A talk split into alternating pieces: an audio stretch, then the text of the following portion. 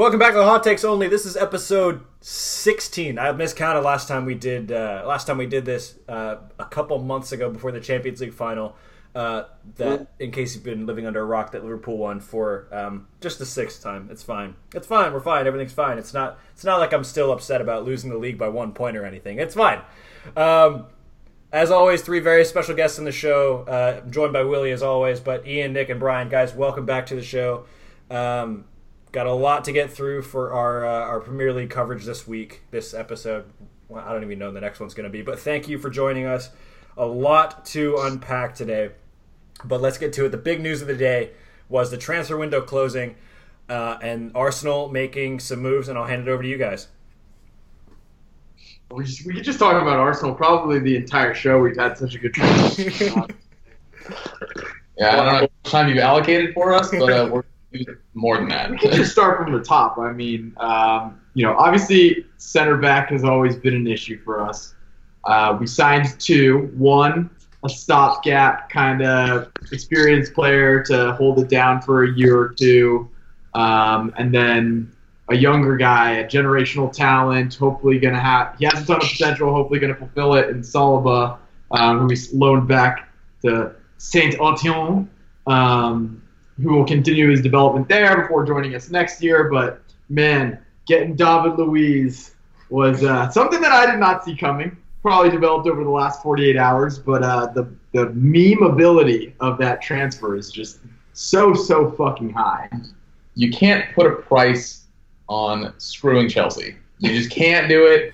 And Actually, you can. It's only eight million pounds apparently. Goddamn bargain, I say. Yeah, I mean, I can't I mean, you know, I, I feel like it's it's weird because on one hand, like if, if you know Lampard is trying to set the culture, and if you don't, if, if there's a player that doesn't want to be there, you know, or is disgruntled, you know, what good does it do to keep him? But on the other hand, for you know eight million pounds, like you know what I mean, for a player of his quality, like well, that's pretty disappointing. a player that started every single game for you guys last season, it's it's right, and I get Lampard. I get Lampard coming in and being like, "Look, we gotta like we can't can't sign anybody. We gotta double down on youth." But the way, like my understanding of the way this all played out was Lampard essentially just straight up told David Luiz he would be fourth choice, and then he was like surplus to requirements. And so David Luiz was like, "All right, well then I'm gonna force my way out of here." Um, well, okay. To, to be perfectly honest, though, I mean, where would you put, given the ages, how would you rank Rudiger, Luiz, Christensen, and Zouma. Well, because I mean, yeah. because he's now on our team, but definitely Luiz number one. I, I, mean, I, listen, I, I, I, kind of agree with Lampard. He he supposedly really likes Christensen, and I, I, I like Christensen too.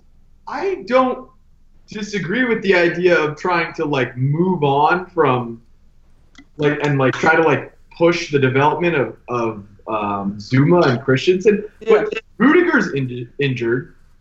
Christensen's a complete confidence yep. player. Zouma sure. had injury issues in the past. Mm-hmm. Like there was going to be game time for David Luiz at Chelsea, but instead of instead of being gentle about it and you know like making it clear that David Luiz was still going to be part of the plans and would still get game time and wasn't going to be like phased out entirely right away. Sounds like Lampard was just like, hey, Christensen and Zouma are going to start, or Christensen and Rudiger, or whatever his favorite two are, are going to start for the rest of the season. And, you know, time for you to move on. And David Luiz was like, all right, see ya, going to Arsenal. And for us, like, look, we're thin at center back. Let we there wasn't a good center back option for us this summer. We weren't going to go spend 80 million on Harry Maguire. We had a, a a bid for a guy on Leipzig, Upa Makemo, Upa, so a name that I can't pronounce, um, rejected. And so it's like we're trying to find good quality for not like a completely exorbitant fee. We didn't want to pay what Manchester United paid. And so we went with a combination of Saliba and Luiz. Luiz to hold it down for a couple years and Saliba to, to come in and next year and then the year after really kind of probably take the starting spot. And like for Chelsea to strengthen Arsenal when Chelsea can't find a replacement, and when David Luiz's specialty is pinging the ball over the top to a pacey forward.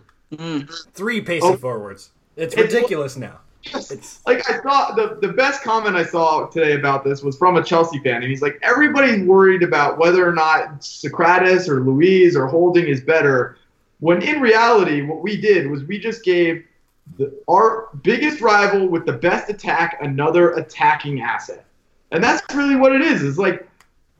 Like the way Luiz kicks off counterattacks, even against us in the Europa League, is going to be Yeah. for Pepe and for Auba on the left and But right it's scary to think about. It's scary to think about, to be honest. Yeah, and from a neutral, it's just baffling. Well, not really neutral because uh, I could do without Chelsea, but from a a not involved in this deal perspective, it's just baffling because you have this transfer ban and you have a player who, like Nick said, was such a regular last year. Why in the world would you get rid of him? I mean, yes, he has his moments. I mean, he has, you know, he makes Lovren look world class sometimes. But like, let's be real here. Are, are you gonna? Why are you gonna get rid of of one of your core players in a season where you can't sign any new players? So you have to rely on on literal teenagers, Yeah. twenty year olds. Well, and we also have um, we also have the the young player as well. Um, we have, I mean, we have um, the guy that played at Derby last season, as well for Frank. Um, what's his name? Tomorrow, I forgot his name. But um, like they recalled him on loan, so that's four four center backs right there. You know, Right. I, I get the You just wish you want to have more, Yeah. though, is, is what I'm saying, and and, and to No, get rid of it on the on the eve of the season is is a little. Eh, it bit- seems a little little strange to me. And I yeah. think No, it was a bit, but um, that's actually one of the big reasons why I'm thrilled about the Luiz signing because, you know, as you say, you know, you sometimes number of center backs is actually just a big important thing because especially for Sure. Arsenal, where the uh, Europa League is not going to be any less important this season than it was last season. Uh, you know, we're already so brittle, and especially with Koscielny leaving, that we just have Yeah. so few people on the roster to stay uh, to stay fresh. Yeah. Um, And and for Emery, who likes to be flexible based on his competition, having depth at center back allows you to play a back three slash back five. I don't know how Lampard likes to play, or as if, if he's more flexible or as strict as Sarri was. Like Sarri only played back four. Sarri only played one formation the entire season over and over again. But if sure. Lampard has any desire to play a back five at any point, three center backs, two wing backs, like you essentially can't anymore, or at least as long as Rudiger is injured. No, that's that's no, that's a great point. Um, no, you're right. I mean, right now in the preseason, he's been playing a lot of four-two-three-one, um, which I think kind of fits the team well. But Yeah, I wouldn't expect him to want um, want to play it want to play five at the back like regularly, but like it's a good flexibility to have, particularly to shut down games or play against certain types of op- opposition. But now that I think about no, it, I, Azpilicueta can play center back. So he can. That's true. That's he also can, true. just not as well as the others, really. yeah. Yeah. Uh, but before he we spend too can, much like time, you said, if if we need to.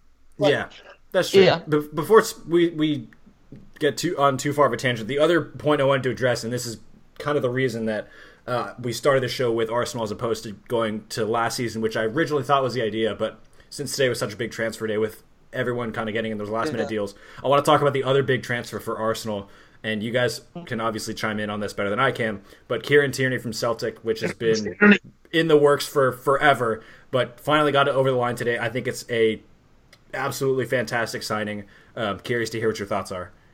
Yeah, we're we're very stoked. Um, having a true left back to replace Monreal, who's kind of aging out of that role. Kolasinac is more of a left wing back. Um, is excellent again for the flexibility of being able to play in a back four. Um, he is, without a doubt, one of the hottest prospects in that position. Um, there's questions, obviously, about him transitioning from the Scottish Premier League, which is probably closer to kind of League One championship level than it is to a Premier League level. Though when you play for Celtic, you at least get exposure to the Champions League and get to play some real opposition there. Uh, he's both a te- he has he's great in one-on-one situations. He's great defending. He's great going forward. He's very much in the mold of his countryman Andrew Robertson. Um, so we're very excited to have him. Took a while, uh, but like as you can imagine, when you have a player like that who loves Celtic as much as he does and wasn't going to push his way out, that can slow down things because it allows the clubs to really just like get into really deep weed negotiations because the player isn't pushing for anything. So he's a he's a uh, you're saying he's he's a really good two way player. Like he likes to get forward and he can defend well. Loves to get forward, has a great cross on him, is great in one on one situations as a defender. Mm. Um, very very tenacious. It's going to be interesting. I, I, um, from everything I've seen from him, he loves a, a good proper tackle. Uh, Okay. And, and as I mentioned, Scottish Premier League is kind of like Championship League One style, where they let they let the boys play even more than they let the boys play in the Premier League, and so um, he's going to have to learn to maybe not follow through so much. You know, very much of the like, if I get the ball, I can get as much of the player as I want type of tackler, uh, which doesn't fly quite as much in the Premier League. But uh, I'm I'm excited to have him. He's a real leader. He's going to be, I think, I think of our signings could end up being the, the biggest signing of all of them. I Which think does it's, Wow.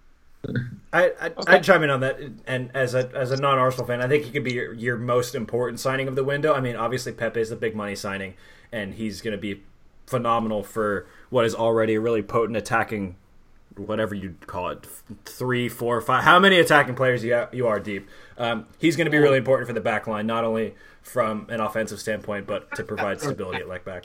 Attackers We're and a, gonna win keeper. five to four so many times. Five to four FC. Times four to three, we'll change it up. Maybe six to four. Yeah. We'll So- see. How do you think they should set up the team? What's the best way, in your guys' opinion, of setting up the team? So I, I think you know uh, obviously once Bellerin once everybody's healthy let, let's put Yeah. it out. So you know obviously you know I think back four Yeah. yeah makes sense. So obviously we got Tierney, uh, Sokratis. Depends on you know uh, how you're feeling between Rob Holding and David Luiz at the other center back position. Yeah. Bellerin on the right. Um, obviously got to have Torreira in the midfield Yep.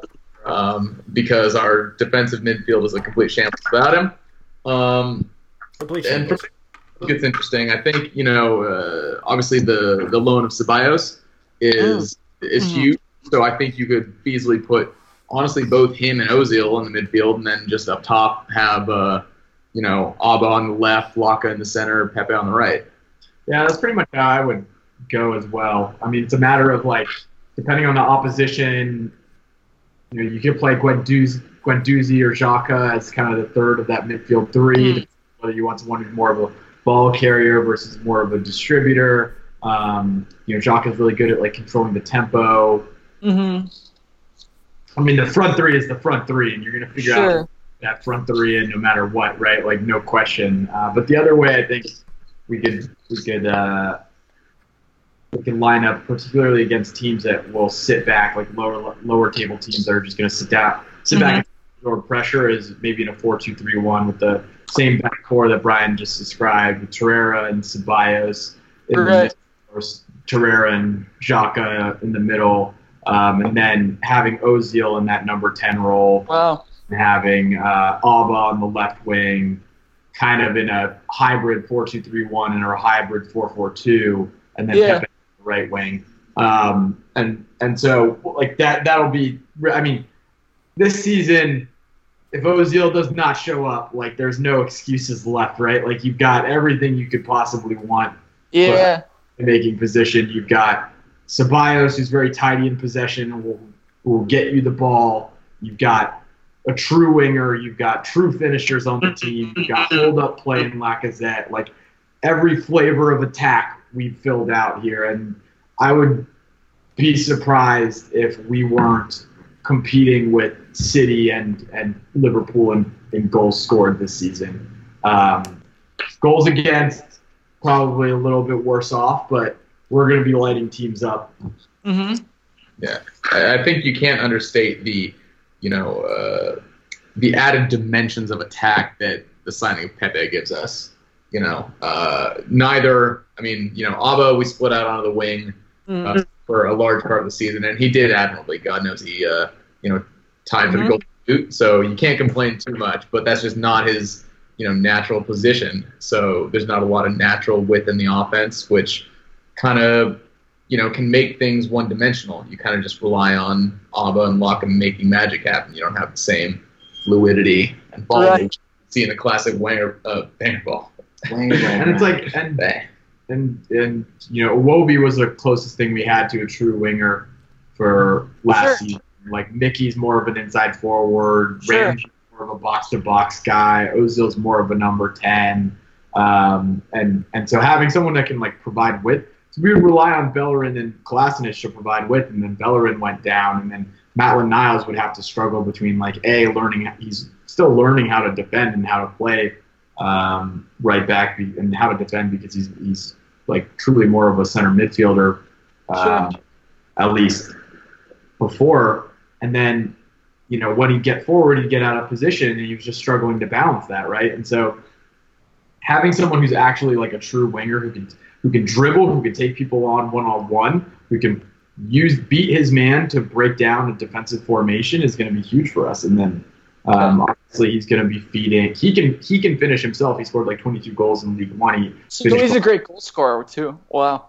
goal scorer, and then I mean he's got like the most potent finisher, tied for the most potent finisher in the league in Auba, and then you know Lacazette's got great link up play, so he can just be the pivot between the two. So I, I mean, I'm not worried about our attack next season at all. Yeah, he's not going to take away goal. He's not going to take away possessions and uh, and stats from Laca and Auba. I think if anything, he's going to enhance them.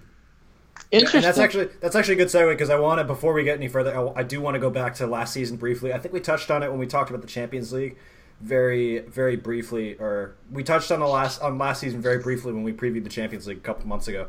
But I do want to go back to the start of last season. Um, just looking at the table again is is kind of it's it's it's kind of stupid when you think about it because we talk about the English game as being the most the most um, the game with the most parity. You're gonna have on any given day, any team could beat any team, and that's not necessarily the case in every major American sport. In the NFL, you have that saying every given Sunday. In the NBA, before uh, this past offseason, it was basically who's going to play Golden State in the finals. Um, but this year was definitely one up because it was it was for most of the season a two horse race between City and Liverpool, with a, a solid 25, 26 points ahead of the next closest finisher. Which that's the margin City won the title by next year. So it's just another one of those runaway seasons by City. They just happen to have company this year. Um, but it was from from a, a, a Liverpool perspective, it was a a good way to end a season winning the Champions League that was ultimately very disappointing. Um, and I talked about this in in May, I'm sure. But when when you feel for you. I really do. Nah. it was it's obviously amazing to win the Champions League, but What? to have to have a a constant back and forth in the title race with City, and then to think about well, you drop points at Old Trafford, or you drop points at Goodison, or you drop points against Yeah. Leicester at home, or you drop points against West Ham away. I mean, that's true, but we also stole three points against Everton at home, thanks to the Tyrion Lannister of elite goalkeepers being the Tyrion Lannister of Yeah. elite goalkeepers. Um, there was the the last minute winner against Newcastle, which really is going to go down as an own goal, Yeah. but ended up being three points for Liverpool. Sure. The list goes on and on of being lucky, scoring an offside goal against West Ham. So really, you, you could chalk that up as an extra point where we shouldn't have had one. I- And it, you know, there's there's a long list of things that could have gone our way that didn't, and conversely, things that went our way that really shouldn't have. So it was just one of those seasons that I think on on the whole it was a, it was a very good season. Ultimately disappointing to come up short in the league, but City when they have unlimited resources and arguably the greatest tactical mind in world football with that much money at his disposal, there's there's not a lot he's he's going to be able to that he's not going to be able to do. So you know, I, I don't think we'll have maybe quite that gap. I mean, I think Spurs, as much as we hate to say it, have have definitely done as much as they can in the transfer market to narrow that gap. I think Arsenal have done just as much, if not more. Uh, and they only finished a point Yeah. behind Spurs and two behind Chelsea, so they're right there as well, Yeah. given all the Oh, defensive absolutely. issues last year as well. hmm Um, No, I, I mean, yeah, like to to that point, I was just gonna say real quick, you know, like I, I think that honestly, I think fourth four, the fourth spot is really up for grabs. I mean, that that is, you know, I I don't think there'll, you know, will be quite maybe the title race there was last season. But I think, can we all agree? I, I, I think that it, the the top three are pretty clear favorites to kind of pull away from the pack a little bit. And, Yeah, I- and it's going to kind of be that fourth spot again. Third. I don't know. I don't know about that. I mean, I would agree with what Owen said earlier, where Tottenham certainly strengthened, but I would say that we strengthened more. Yeah. Uh, I mean, like Ndombele is a great signing. Lo Celso like had a good Yeah. at Betis, but we'll see. We'll see what he ends up being capable of. Sessegnon is yeah. was mercurial in the championship. Did not have an amazing season last season for Fulham. Um, he's going to start on the wing. They're, they've got no depth at wing back or at uh, It's true. Uh, at fullback. Uh, yeah, that's very true. aging, like you know, the, the, there's a lot still there for Tottenham to that that's weak, right? Like I, I personally think it'll be a big fight for top four across all four teams, but I do think that they're that Tottenham and Arsenal are in much better positions than Manchester United and Chelsea at this point. Um, that being said, like there's still enough talent on United and Chelsea to, you know, keep hopefully for you guys keep the gap over Wolves, Everton, and Leicester because if that that changes, then that's a whole new shit show for for you guys. Um, That would truly be Well- Shambhala. Well, let me ask you guys: if there if there was one team out out of the that outside that Big Six that would break into the top six, which guys do th- team do you think it would be? Not Everton. Everton. Not Everton. Anyone but Everton. Club energy. It's funny. Owen. Any big clubs don't hire Sam Allardyce. Case three- in point. all three of them strengthened, but like Yeah, Wolves, like a lot of what they, you know, they strengthened, but a couple of their big money signings were actually just them buying players that they had on loan last season, so they didn't necessarily, you know, strengthen versus last season. And and Leicester spent a little bit, you know, less money relative to the other two, and Everton was really the only one that brought in like substantial net new yeah, players in Moise Kean and Iwobi, and you know, it's like, do I think that that's enough for them to break into the top six? Like knowing what I know about Iwobi and and Moise Kean being like very very young, like, you know, sure. uh, I don't think it's enough. But like Chelsea has very little depth, which we've talked about. Um, Mhm. They've got a brand new manager who has one year of managerial experience and who did just drive out the vice captain. who just drove Mhm. out the vice captain to a rival. Like Mhm. there's going to be some struggles for Chelsea, I suspect, this season. Um, Yeah. And United, United, they filled some gaps and then they created some gaps, right? And similarly to Chelsea, they have a very inexperienced manager who, towards the end of last season, I think we all saw, you know, wasn't necessarily going to be the answer for them, right? And so you got, you know, hope like in their minds, hopefully a better back line. In my mind, hopefully a terrible back line because they just signed two middling club players and for exorbitant fees. But Wan-Bissaka was a great fullback for Crystal Mm. Palace, and Maguire was a what I would call a, a a good or great but not world class center back for Leicester. Um, Yep. and they lost Lukaku, who was their main true striker. Like Rashford can play there for sure. Yeah. Um, but then they have pretty much no depth beyond that. And then Sure. uh, and then Herrera, who was one of their better center center midfielders. And so you know, you're just trading one gap for another. Sure. No, no I mean, I, I think, you know, I think Daniel James, yeah, and I don't think he's, you know, he's a good player, but uh, he's not gonna, he's not a replacement for those guys. But no, I, I think to summarize it, you know, out of the big six teams, those three teams have a flaw. It's like Chelsea's going to have a problem potentially scoring goals, although there is some excitement. I mean, and, you know, Arsenal uh, and our same thing with Manchester United and uh, and then Arsenal. You know, the de- the defense is a question. So I could really see this going a number of ways. I would agree. Arsenal, I do think is the front runner for that fourth spot for sure. But um, but may I just throw this out there that um, Tammy Abraham.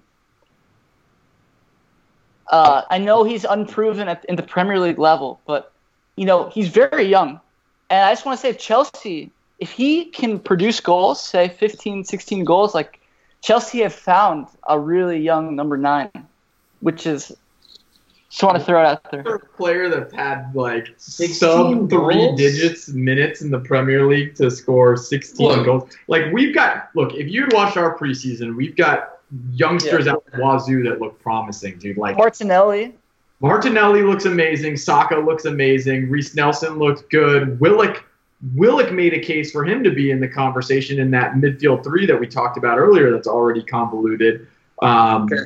You know, not to mention Barton and and uh, and John Jules, and so like you know, wow, youngsters were probably the most exciting piece of the preseason for us. But you know, it's yeah, it's just not the same when you're when you're getting that real game time against like you know a Burnley at Turf Moor or sure. you know you're going up to you're going to uh, St Mary's or something like that, right? It's just that sure. until you get real first team experience in the league, everybody's just a flyer.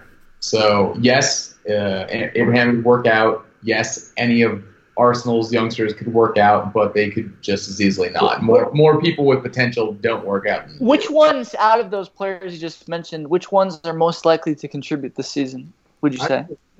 I would say Willock, just based on his like, he didn't just come in and have big moments. Like Martinelli, you know, he came in, he had like really good moments and looked great and looked, you know, flashy and technical and everything you'd want from a Brazilian winger. But you know, like Willock just looked consistent. Well, like wow, okay, time in every game. yeah, The bigger issue for him is that he's actually playing in probably one of the now more competitive positions between Xhaka, um, sure. Suzy, and and himself, and then now Ceballos on loan. I think Reiss Nelson and uh, Saka both got a huge boost. Call Okay. it their game time with Iwobi getting sold to, to Everton because they're the they're kind of the two. They're more true wingers than Aubameyang is on the left hand side. Right. Couldn't agree more, and especially on like you know weeks where uh, you know it's a shorter week and we've got a European match in a few in a few days. You know, uh, Emery might choose to rest Aubameyang, in which case you know one of those guys has to step up, and I think Nelson is that next guy up. So I see him getting pretty significant game time for his age. So I think just by virtue of that, I see him providing the most contributions. Nelson. Wow. Though Willock has, of course, forced his way to that conversation. Wow. No, that's that's really exciting, and um, may I mean, may I just throw out there too? I mean, good piece of business to get a Wobie for as much as he did. I mean, th- they did. I mean, I know he's a young player, but wow, to get what Yeah. was it, thirty-five million pounds for him? That's why I think it happened. Frankly, is that like I don't. There was no nothing to indicate that we were going to sell Iwobi or that we wanted to sell Iwobi. I think Everton couldn't. You know, they they invested this transfer window. They mm-hmm. probably you know just couldn't get Zaha over the line, similar to us, for Sure. exorbitant money because Zaha just signed Yeah. To sign an extension last season. So they they came up and they approached us and they had you know more money to spend and we could get some pretty good value for what is a Totally. not a true starter in our starting 11 Sure. somebody that's that's in and out of our starting 11 and that's money that could be spent and then reinvested in later windows so i'm not surprised that we took it you know it sucks to lose a guy who's like a true born and bred arsenal boy from Yeah. but uh, but you know, I frankly all I, I hope for the best for him and that he continues to develop and, and do well at Everton. Yeah. Hopefully, he can uh, snag a late equalizer against Owen later this season. And uh, You know, Uh, But you know, I like he's 23, and and I, I personally like Iwobi a lot. Like I, I think he he could potentially have a, a very good career with Everton. I think Everton's like a perfect place for him. I think we're all in agreement that he's super talented. I mean, Yeah. he's right? Yeah, uh, you know, and I mean, Everton are just missing a couple pieces. I mean, like I, I know I didn't say this, but they have a pretty solid defense. I know they lost Jagielka, which I actually think is a very underrated loss. But hey, with you put him there, you put Moise Kean there, like that. The way they were trending at the end of last season, you know, with that defense already, like that. That's kind of a. Uh, they could regret that, but for it's a good piece of business for the price. Yeah, I mean, there's look. they're- The the fact of the matter is they're spending all that money to go from eighth place to eighth place. So you know you, you gotta have sometimes you gotta have the balls to go out in the market and spend the money that'll take you from that that bottom you know relegation fight that they were in a couple years ago. Because let's be real, they were fighting for relegation after they spent what was it, two hundred million pounds on like ten different players. They Yeah. brought in Sigurdsson, they brought in Rooney, and they almost got relegated because Ronald Koeman's just hilarious. Uh, Yeah. And then, like the small club they are, they brought in Big Sam. And um, Yeah. then last year, you know, you, you, to go from eighth to eighth is, is quite an achievement. So fair play to Everton. We'll see if they can go from eighth to eighth yet again, um, and just keep climbing up the, the ladder to um, to mediocrity. Owen, how do you really feel about it? Now that now that that's out of the way, now that that's out of the way about Everton. This is, this is Um, hot, hot takes only, right? Well, I mean, well, I- if you want my hot take about Everton, is that they're going to be in a relegation fight again. Ooh, Wow. I don't man. Like There it comes, you know, spicy. you look at the, the You four wanted teams- hot takes. Here they are. You looked at the, the, the teams we talked about a moment ago: Everton, Wolves, Leicester. Wolves, you know, uh, you think that a team that finishes that well and does that well against the Big Six after just getting promoted, you know, you have to Yeah. think there's some regression to the mean there. So, you know, for them to be able to replicate last season, unlikely. Sure. Um, I don't think anybody in that tier of the league improved as much as Everton did. So I would expect a seventh place finish out of them. If you know Chelsea or United really crater, which honestly there's a fair chance of that happening, depending on Yeah. how Liverpool works out and how the you know chemistry works out at United. Um, you know they could finish sixth. Yeah, no. In, in all seriousness about Everton, they what they did from the year before, where they were legitimately fighting against relegation, to last year, where they played a Champions League winning side twice and took two points away from that. That is very, Yeah. very impressive to say the least. Uh, or actually, sorry, they took one point away from that. I forgot about um, forgot about Pickford's uh, Pickfordness. Did Um, you actually get, or did you just want to drop that? No, I, I, I legitimately forgot for a split second because I thought we it, it just did not feel like that game had had three points for Liverpool written anywhere near it, and then all of a sudden Pickford decides to be, you know, to, to not take mistakes like uh, not make mistakes and take risks like Alisson allegedly did, but that was um, the lie detector determined that was a lie. But like, I mean, and I don't, I don't want to sleep on Wolves because Wolves is truly like a very talented side with a very. and they didn't really lose much either. I mean, I know they have the same guys, but they, they didn't. So, They didn't- they didn't, they weren't able to invest as much as they right. could because they had to go buy some of those players that they had on loan to really pin down that starting lineup. But Yeah. man, like quality team, and they're no fear, and they just they bring it, and they they play they play a, a great brand of football under the Holy Spirit. So Hundred percent. I, I think I think the one the one potential concern I'd have for Wolves this season is what we had for Burnley this past mm. season is the fact that you add Europa League football, which just the qualification alone is a nightmare for a team that literally just got promoted and, and isn't used to the demands of having to travel all the way across the world, play some team in the Armenian league, then fly all the way back to London to play Manche- to play uh, Manchester to all the way back to London to play Chelsea or Tottenham or Arsenal.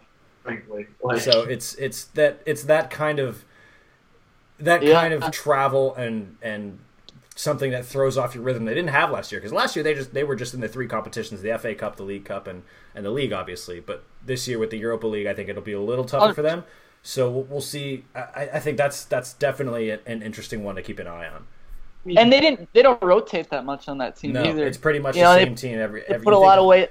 Like yeah. I No, think it was um I, I can't remember who it was I think it was Conor Coady who played every minute this season The- exactly. in the you in can the have a go down, and, and you're right that that could be some bad news for for Wolves. Um, Yeah. But Yeah. Right. Like if you look even farther down the table, like West Ham and Watford Yeah. were strengthened as well. Absolutely. exciting Yeah. signings there. West Ham, Sebastian Haller from Frankfurt, 36 million pounds. He's going to be exciting. Pablo Fornal from Yeah. now. He's going to be exciting. Uh, on the Watford side, they signed Ismaila Sarr, who gave gave us all kinds of trouble when we played Rennes in um, in the Europa League What last. kind of players too? What kind of players? is Sarr? Is a he. He is a good on the ball, like honestly, kind of like Pepe light in some ways. Um, Sure. Just in the fact that he's he's good on the ball. He likes to take players on. He's fast. He's athletic. He's going to be exciting. He's an electric type of player that's you know very very much kind of the League One brand, right? Um, and uh, he gave us all kinds of trouble. That being said, you know we were playing a man down in that game, but like you know he could strengthen Watford. And then not not to forget, they signed that guy on a free. Got to. So you know I'm excited to see what Danny Welbeck can do for them. Um, yeah, You know, hopefully similar that's to right. I want all the best for Danny as long as he's not playing Arsenal. I want him to light it up on the Premier League, man. I think I think Watford made some great signings. Like this is uh there there there's like it's funny, I was looking through the, the sets of teams in the Premier League and just kind of their ins and outs and making sure I caught everything from deadline day. And there's just kind of like two tiers of teams. There's the teams that Yep. like invested, made some exciting signings, Arsenal, Tottenham, all the way down, Watford. Yep. Uh, And then there's teams that just did nothing, and like Liverpool did nothing, but they didn't really need to do anything. But um, you know, teams like like uh, Burnley, for example, did like almost nothing, and it's just, yeah. Like, you gotta wonder like when the other teams are strengthening like that, what's what is that going to mean? You know, I would agree. It's been How about? Oh, my bad. Liverpool, Liverpool had to do nothing. Like you know, if you want to overtake City, like you had to do something.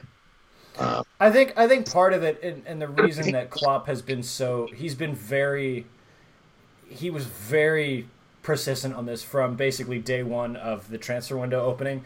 He said that I, I don't I don't want to look at this problem of coming one point behind City as oh my god we need to buy five new world class players. It's more so okay let's keep going with this squad. How much more can this squad of players improve? And I think there's there's a lot that the current Liverpool team can improve on. I mean, Jordan Henderson is is the captain, and he was the emotional leader of the team, and, and the way he presses off the ball is incredibly important.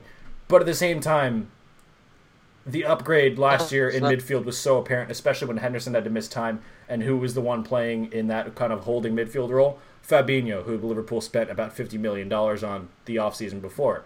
Uh, Sure. up top, you can't really do much better. Two guys who tied for the lead in goals scored, and Roberto Firmino, who had Yeah. an off year but still had double digit goals and is literally the only point by which they, they attack and by and and kind of play out that that high press system when Klopp chooses to, to have the boys press high.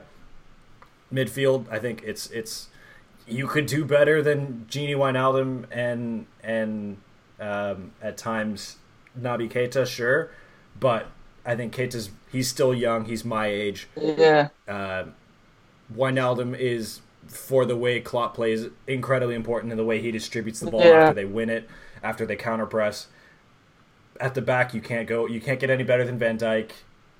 Joe Gomez is one for the future. Joel Matip is one for today. It, there's there's a lot that Liverpool could have strengthened. They could have added depth for sure, and I That's a- think is that that's what City is just City's just spending forty million pounds on depth, right? And so Yeah.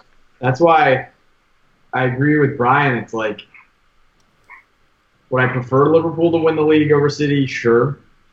I mean, I hate being in the fucking same pub as City Nah. fans, or whatever they're called. the, the the one fan that they have, Yeah, and then the thirty that show up when uh, it's a nine a.m. game and it's uh, against a big opponent. Yeah, but like uh, it's just like what while there's totally world class players on Liverpool, it's just like watching Guardiola just continuously pour money into this team and just be like, oh, like Kyle Walker is a great player for me, but I really want a player, I really want a player that has slightly better um, ball possession skills. Like let me like let me spend fifty million on a alternative to him. It's just like Yeah. Absolutely. Yeah, and I I think I think Klopp's rationale is is I'm gonna look at my squad, not their squad, and he like the man just he just brought the Champions League back to Liverpool, so I'm not gonna really question a lot that he says. I'm gonna obviously want him, you know, if Coutinho's available, would I've wanted Klopp to go and get Coutinho back and kind of bring something, Mm. bring something extra to the fan base? Sure, but realistically, that's not the way that that Liverpool operate. That's not the way Klopp operates. He looks at getting Adam, a full season Yeah. of Alex Oxlade-Chamberlain again and a full season of Adam Lallana, who looked really, really good in preseason Yeah, playing that's a, true. a, a deeper kind of role. So I think And- there's there's Do you think he'll, he could feature in the action? Do you think? I, I think Lallana's going to play a lot this season, especially especially if Henderson continues to have foot issues because he's has he has one of those foot conditions that never really go away. You just kind of have to manage it. I think it's Yeah. it's not plantar fasciitis, but it's it's one of those really really bad foot issues that they just it just comes and goes and Mm-hmm. you have to manage it. So he's I'm sure going to miss some time. Milner is Yeah. like 33 years old and is still like the most fit player on the team, which is absurd. Yeah. Um, Yep. But I, I think I'm I'm not concerned yet. If if the injuries do start piling up and we hit we hit late December, early January, and we need to make a move, I'm sure Klopp has he has the backing of the owners, he has the backing of the fans. He's going to go and do something if he has to. But I don't think at this at this point he really really has to, and that's that's his thinking. Like he he doesn't. You know, Klopp obviously wants. The, you know, he'll say, "Oh yeah, we want to win everything," but realistically, there's two trophies that Klopp wants to win. It's the Champions League and the league, and he's already won one of them, so his focus is going to be squarely on the other. So whatever whatever that means, however he gets there, is fine with me. Yeah, I mean, could could Rhian Brewster feature in the action if he? I think Brewster's I'm going to play a little bit this season, Yeah. especially if some of the front guys get get hurt or start feeling the fatigue Yeah. the season. That But- guy's moved his way into a conversation right now, so props yeah, to him. he he is he's gonna his name's gonna be relevant for sure. I don't know how much he's gonna play if he's gonna play a lot, but he'll he'll be he'll be or in and around the first team. He'll train with the first team. He'll probably be in, the, in a couple match day squads, but I don't think he's gonna play all that much because. Firmino Firmino usually plays the whole ninety. I think early in the season.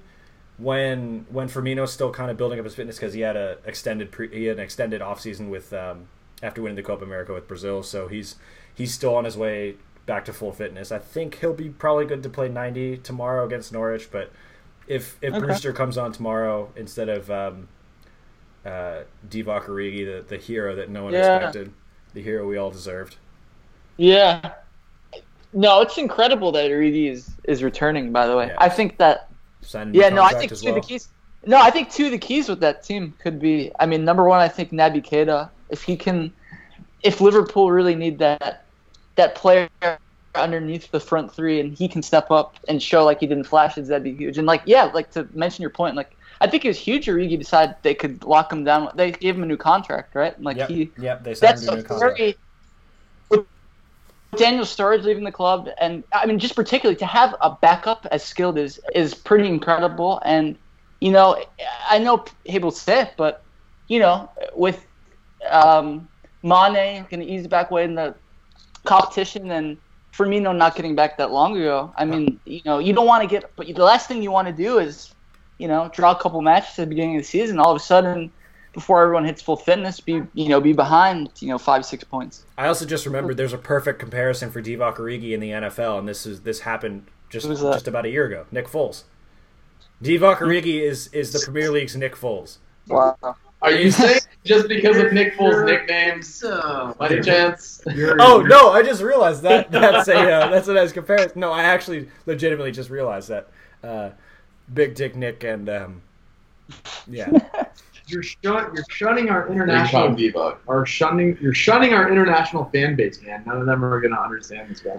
Yeah. Anyways, um, I I am not concerned at the moment with Liverpool's lack of activity. I would have wanted them to do a little more, but at the end of the day, Klopp knows what he's doing. He's shown that over and over again. He finally has his Champions League trophy. He is a happy man, uh, at least was to end the season. You know, I, I just I, I gotta say though, I mean I don't listen. I, uh, to be perfectly honest, I really don't care about the preseason. But Liverpool's preseason's been bad. Like I Right, but did I you watch mean, the second half? Of the blunt- did you watch the game against? Uh, was it?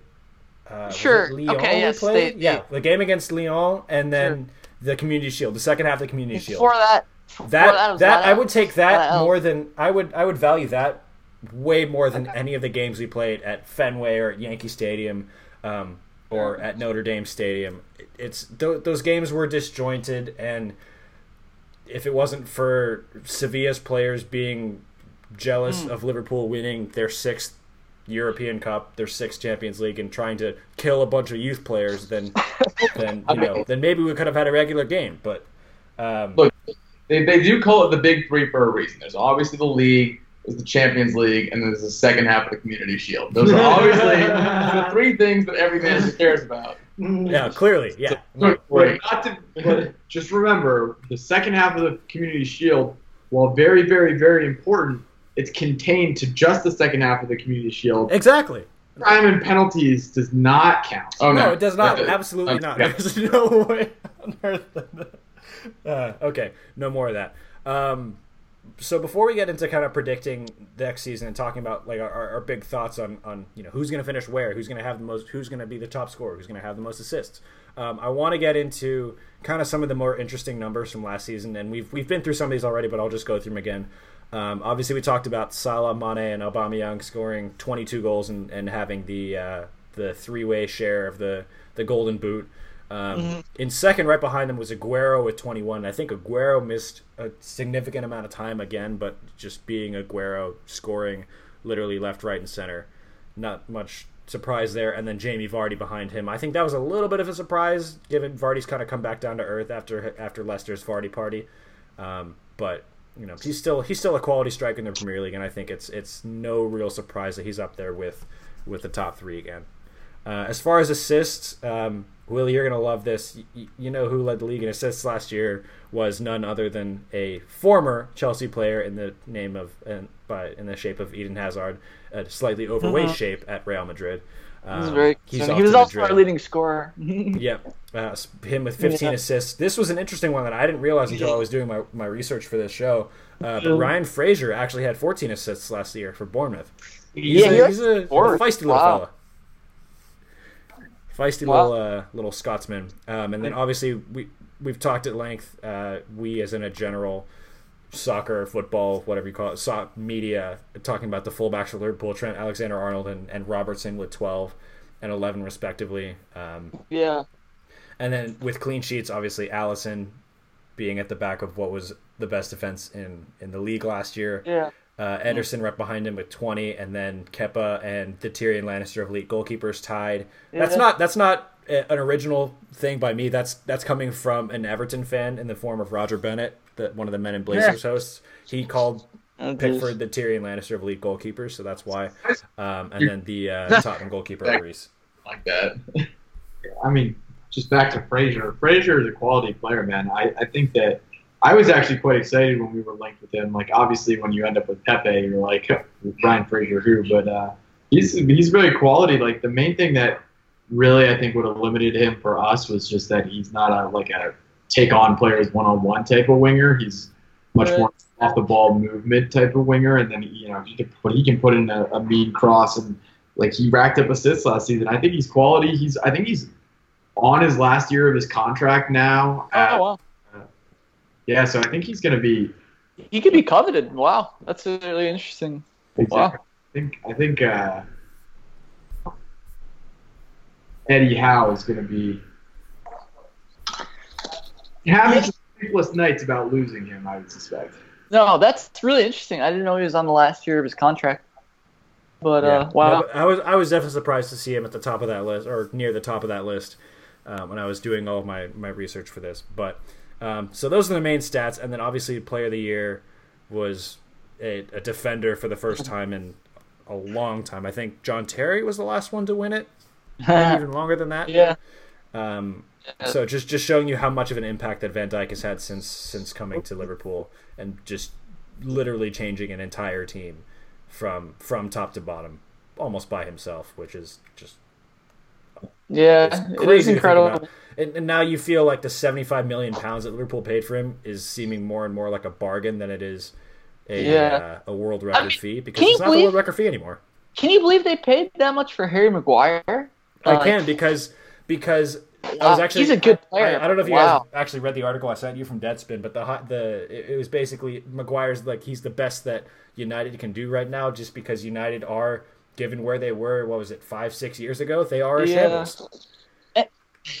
And Eric Bailly is injured, right? So he he and, and, and there's just like you're buying an, a homegrown English player, you're buying within the league. It's Manchester United.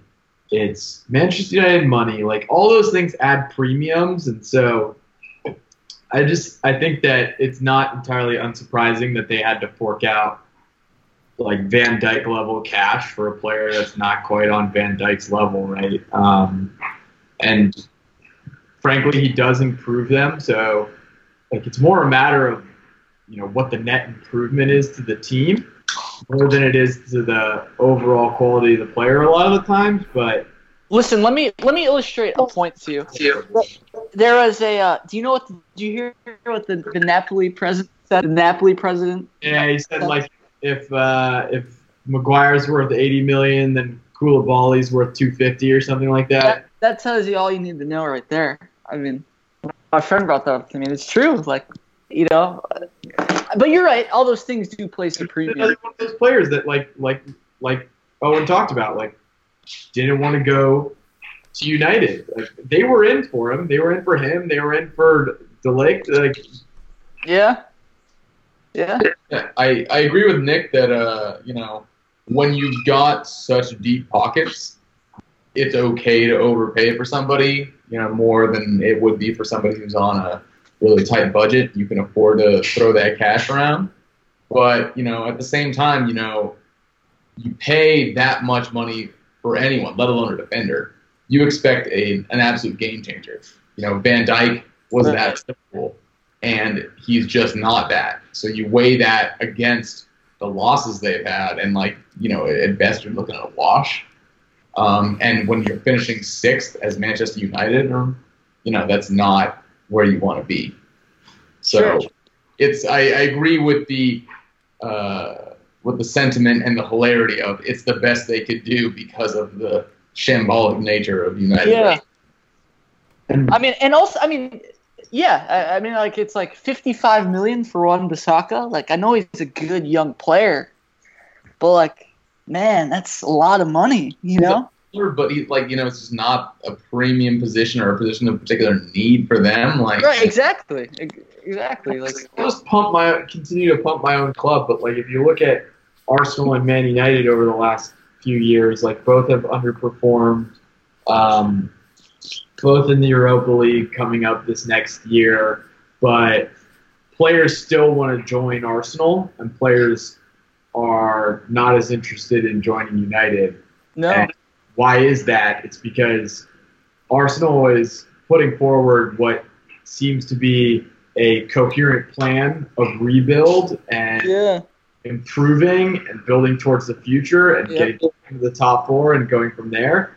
And United is still paying off David Moyes' contract and sacking another manager and yeah, sign, you know, getting Ole Gunnar Solskjaer who looked good for two weeks and now he's looking like a shambles. Like yeah, selling Lukaku, not bringing in a replacement. It, it, the the messages that the two teams are putting forward into the market and into the like just general public are, are completely different. Even though they're finished, you know, recently they've finished in similar positions.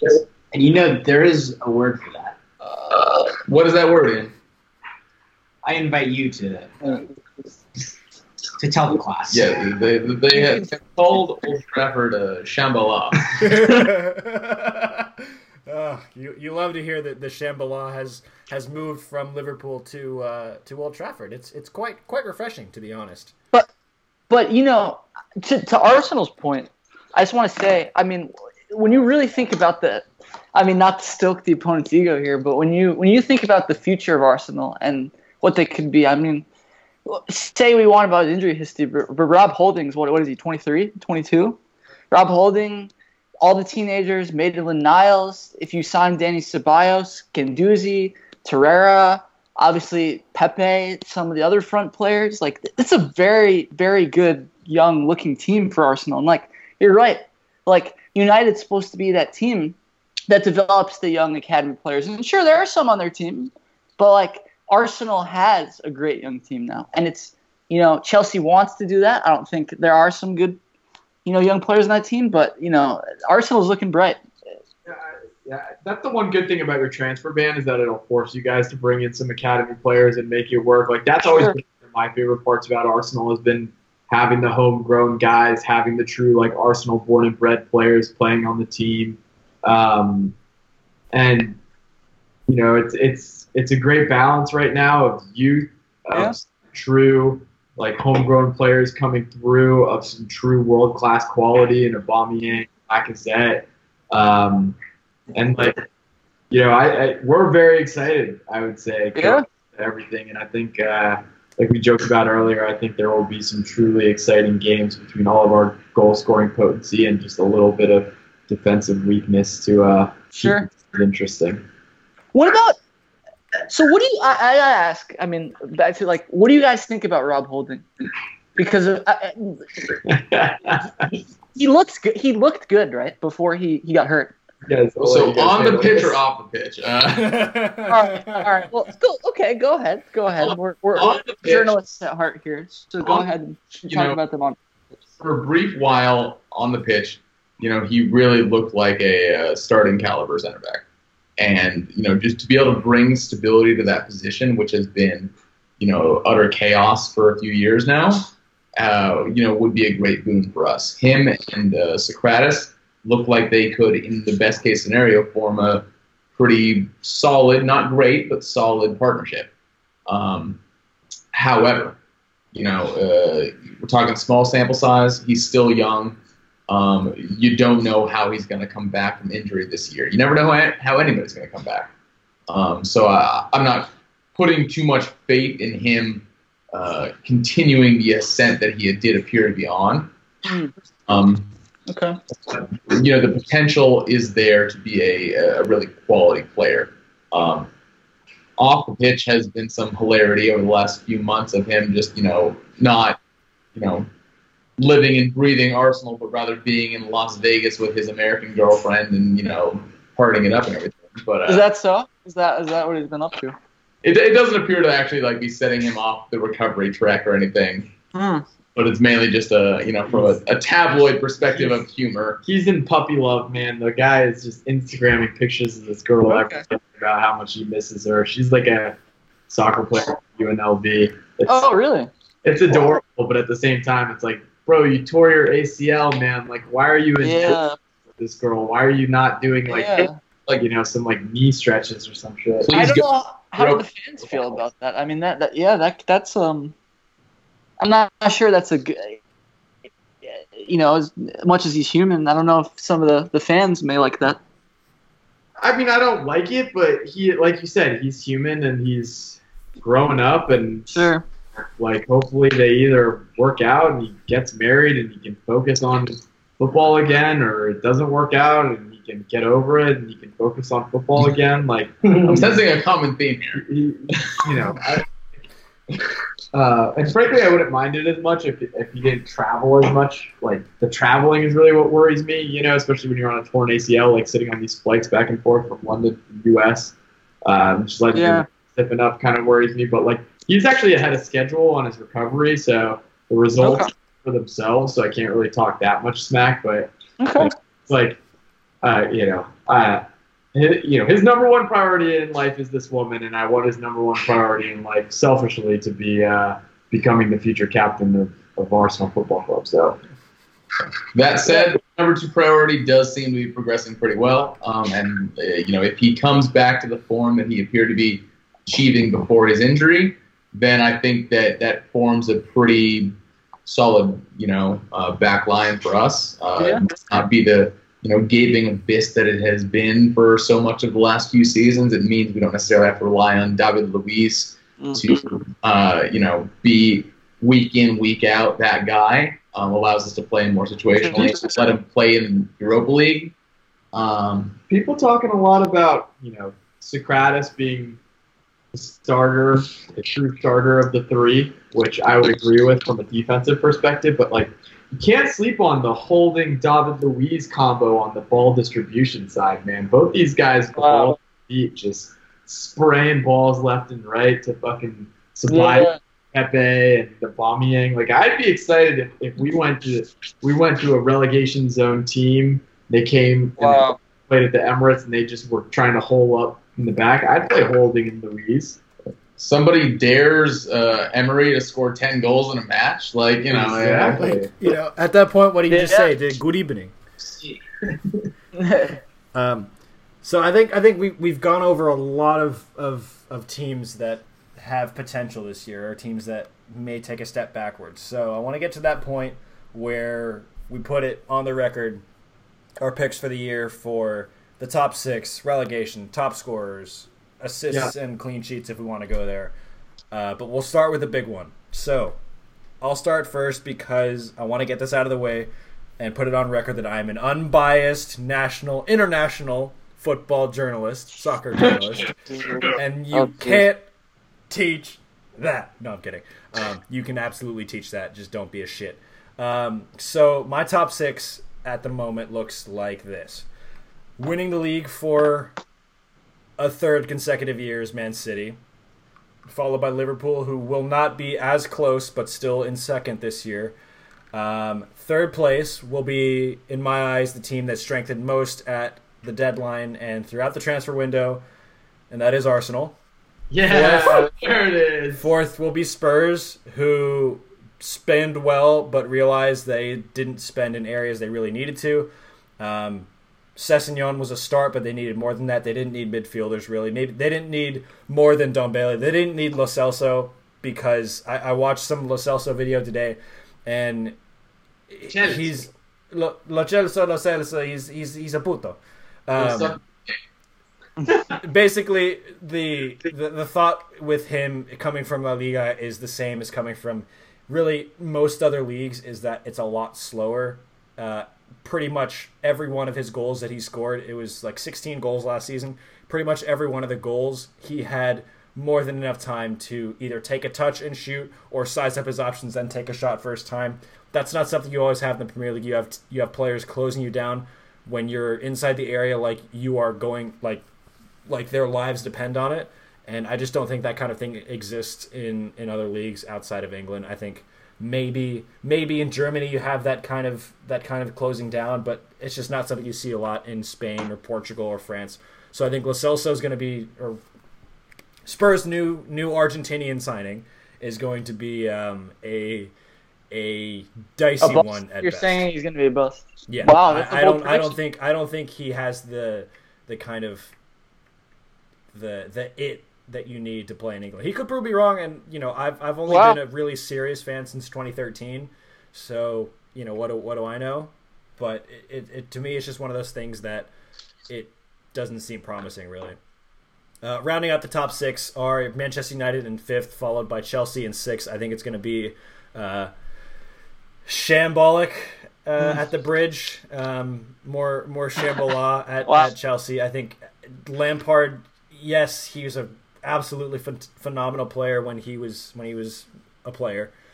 All time leading scorer for Chelsea as a midfielder, mm-hmm. but there's just a certain number, a certain amount of of managerial experience you need. It's not just the tactics; it's managing a, a dressing room, Yeah. and you have a mixture of personalities that if the mm. players don't like you, if they don't like what you're doing, they have a very easy thing to do at Chelsea, which is just not listen to you. If they don't listen to you, the results don't follow. The results don't follow. The owner does one thing and he fires the manager. There's an accountability or lack thereof accountability at Chelsea, I think, right now that it, it starts from the ownership. It starts with them believing that we are we have this divine right to the league, a, a divine right that was granted to you by a Russian billionaire who's friends with Putin. So I think there's not a lot you can um, not a lot of accountability on, on on the on the side of the Chelsea players. So I think it, it comes down to the manager to have to control that. And Lampard, it's going to be tough for him to do that. I think he's going to come up pretty much well short of expectations. If You know he what I'm- finishes the season. Wow. So you know what I'm going to say is I think we'll see. Uh, I think that this is what I'll say. I don't think Chelsea will finish in the top four, but I do give them a better chance than Man United because I do think that if at the sum of their parts, you know, first of all, Chelsea, like I said, I know they have injuries, but they have a solid backline. But they have, they do. People are talking. I think that Chelsea has a better attack when all is firing than Manchester United. I mean, if now there's a lot of questions. I mean, Tammy Abraham, but if you think about Tommy Abraham and Mason Mount and uh, and Pulisic and Pedro and maybe some Giroud, I think that there's enough between them to like with a solid defense, maybe push a little bit more. Like I think that Man United's gonna have a lot of pressure on on Martial and Rashford now. That's a lot of pressure and Pogba for those guys now that Lukaku's gone, and maybe Lingard a little bit. But I, I I do like I would give Chelsea a little bit better chance than Man United, but we'll see. Yeah, no, that's that. I think that's a fair assessment from from your perspective. I think it'll be interesting just to see how the because these are the clubs with the more inexperienced managers, so it'd be it'd be difficult to see how they really kind of take to a full season of what the Premier League demands, which is, as we know, a lot. Um, I want to quickly get to the rest of these just so you guys have your chance to chime in and, and, and what you think on these. Um, relegation, I think for me, it's pretty straightforward. I think it's Newcastle, Sheffield United, and Crystal Palace. Palace, that was a tough one to pick just because I, I thought for the for the longest time Zaha was going to leave, but I I still think he's going to leave in January. I think he Palace are, are won't have the kind of season where you know, oh, okay, maybe I could stay, and then if I play really well this year, I'll get a really good transfer to another club. I just don't see that happening for them this year. Losing Wan-Bissaka obviously is is not helpful, but he, he's not their whole team, but it's it's a loss for sure. I think Newcastle speaks for itself. Um, when you have a manager, or sorry, an owner who doesn't want to um, doesn't want to put money into the club, when you have a manager, a Champions League winning manager for in Rafa Benitez, who knows how to get the most out of what was frankly a championship caliber squad. Um, it, it, it's disappointing for Newcastle. You they went from Mbappe and Ramos to uh, Andy Carroll in the span of, of just days. So I think that'll be that'll be a tough one to uh, to come back from. I And they'll no Ayoze. Perez. No, he's I- Bears as well. So Yeah. it, it, it, will be a rough season, I think, for Newcastle. I think they're going to be the first ones relegated this year. Um, Although top they score, splashed the cash on that guy, by the way. That They- didn't they pay right, fifty but million pounds for that they guy? did, they did, but you know, I, who, who is it? They paid fifty million pounds for? um, uh, Joelinton, I think his name is. He's he's a Brazilian striker. yeah. Okay.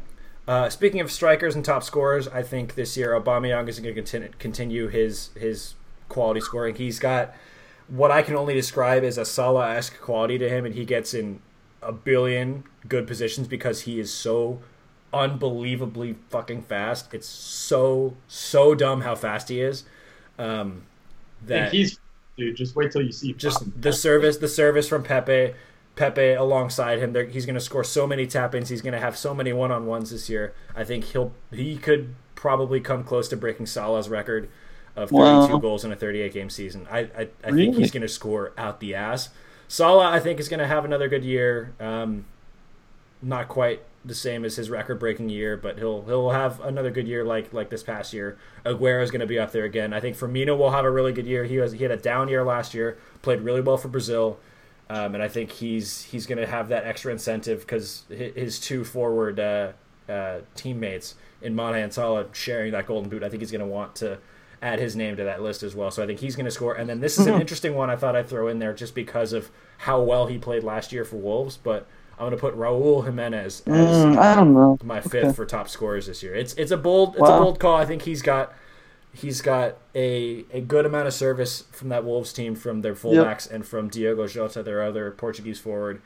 So I that's it's The- a shot in the dark, I think, but I think Jimenez is going to be up there as well.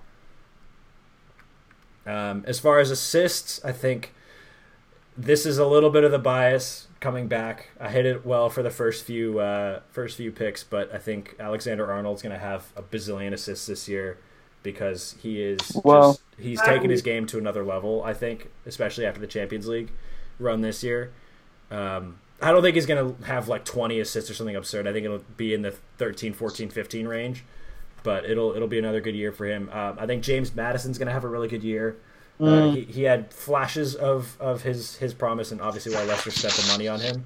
So I think he'll Yeah. he'll serve pretty much all of Vardy's goals this year, just running in behind players. Vardy, And hey, Vardy kicked 20 plus goals. Vardy's a 20 20 plus goal striker. That's just it's a fact now. And then Diogo Jota from Wolves, I think he'll be up there in the assists as well. I, you know, with Jimenez scoring so many, someone's got to be on the on the delivering end. Uh, and then for clean sheets, I think it's it's the the kind of two of the three that you'd expect for at least from last year, and Alisson and, and Ederson. But I think De Gea is going to have a better year this year because he was a shambles. Oh my God, De Gea was so bad last year. Really started at the World Cup when he um, Yeah. he had just he, he pulled two Loris Kariuses and Simon Mignoles in, in the group stage and never really recovered in 2018-19. But I think he's going to have a a better year this year, especially with Harry Maguire in front of him, as opposed to Phil Jones and Jonesinho and and and Smalling. Um, And so I think that's as, as far as the the heart the you know the, the top stats. I think those are going to be my my picks this year. Okay. Well, I think then- um. Sorry, go United- ahead. Keep going. Keep going. United played major half, if not the majority of the season under Mourinho, who sets up for clean sheets for De Gea. Right, this is going to be a full season under Solskjaer and whoever Yeah. is the Solskjaer when he inevitably gets sacked. So they're not going to set up as defensively. So he's not going to have that freebie of a first half of the season where everything is just surrounded around protecting him. Still, you you'd have to. I mean, like just talent wise, you know, you you. I mean, I think it's pretty clear that United did improve talent wise in the back line. Um, Maguire overpaid for, yes, but a positive addition. Wan-Bissaka, positive addition. Um, and you'd think that you know we've seen what De Gea is capable of. Yeah. Uh, so I, I, well. I, I think that I mean God knows we two years ago there was a game against Arsenal when he had like 15 saves. Mhm. Um, so uh, you'd think there'd be some positive regression there. So I, I, I do agree with the take that he'll improve and is probably in a position to be contending for clean sheets. Yeah, I think I think there's, I mean, the the game I think about all too often when I think of David De Gea is is well, it's one of two games. It's the um, Spain Portugal Mm, group game in yeah. the World Cup, and it's Yeah. the Manchester Derby from the second half of the year where he was a shambles against City when we needed a clean sheet against City. Um, that would have you know given Liverpool the title, but you know that's that's none of my business.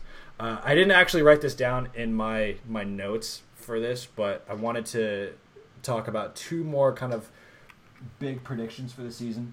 The first of which is the sack race. Um, I think there's there's been a general trend among the podcast as to who's going to get sacked first or who's in the most danger for getting sacked. I could go with Nor the Norwich manager whose name escapes me, but I know he's he's Bundesliga Favre, origin. Luciano Favre. No, Favre? not Dortmund, Norwich. Oh Um, no. he oh, he had he has Bundesliga roots. He's tied to Klopp somehow. I think he was one of Klopp's youth coaches back at Dortmund back in the day.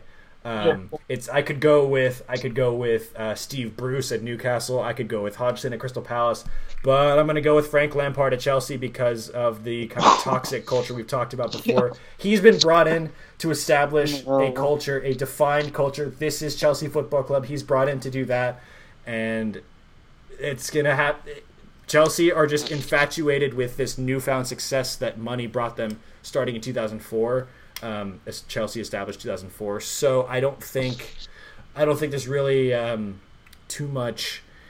Uh, we'll call it uh, room for discussion there uh, with Lampard. He's he's Yeah. brought in. He's a he's a rookie manager. He's a club legend, but I think he's he has to deliver results. The team has to deliver. If they don't deliver, then he's going to be under serious pressure to be sacked. I'm just that's just my my thought with uh, No, I, club. I don't legend. think. I don't think as long as him and his his team with Jody Morris and the other under twenty three coach they have, as long as they show some development of the team, I think they're not going to be expected. right. But, as long as but you think of you think of the as long as managers. not like disaster. Right, It's not not as long as we we get to No, but think of the managers that Chelsea has we're a Mourinho fired position. recently. Who who has Chelsea fired in the last few years? They fired a champion, a treble-winning manager in Jose Mourinho. Mourinho's an asshole, but They fired Okay. they fired Mourinho. They fired Antonio Conte, one of the most successful Italian managers Yeah, that in was- history. that was they mistake, f- yeah. they forced Sarri out the door, who in his first season,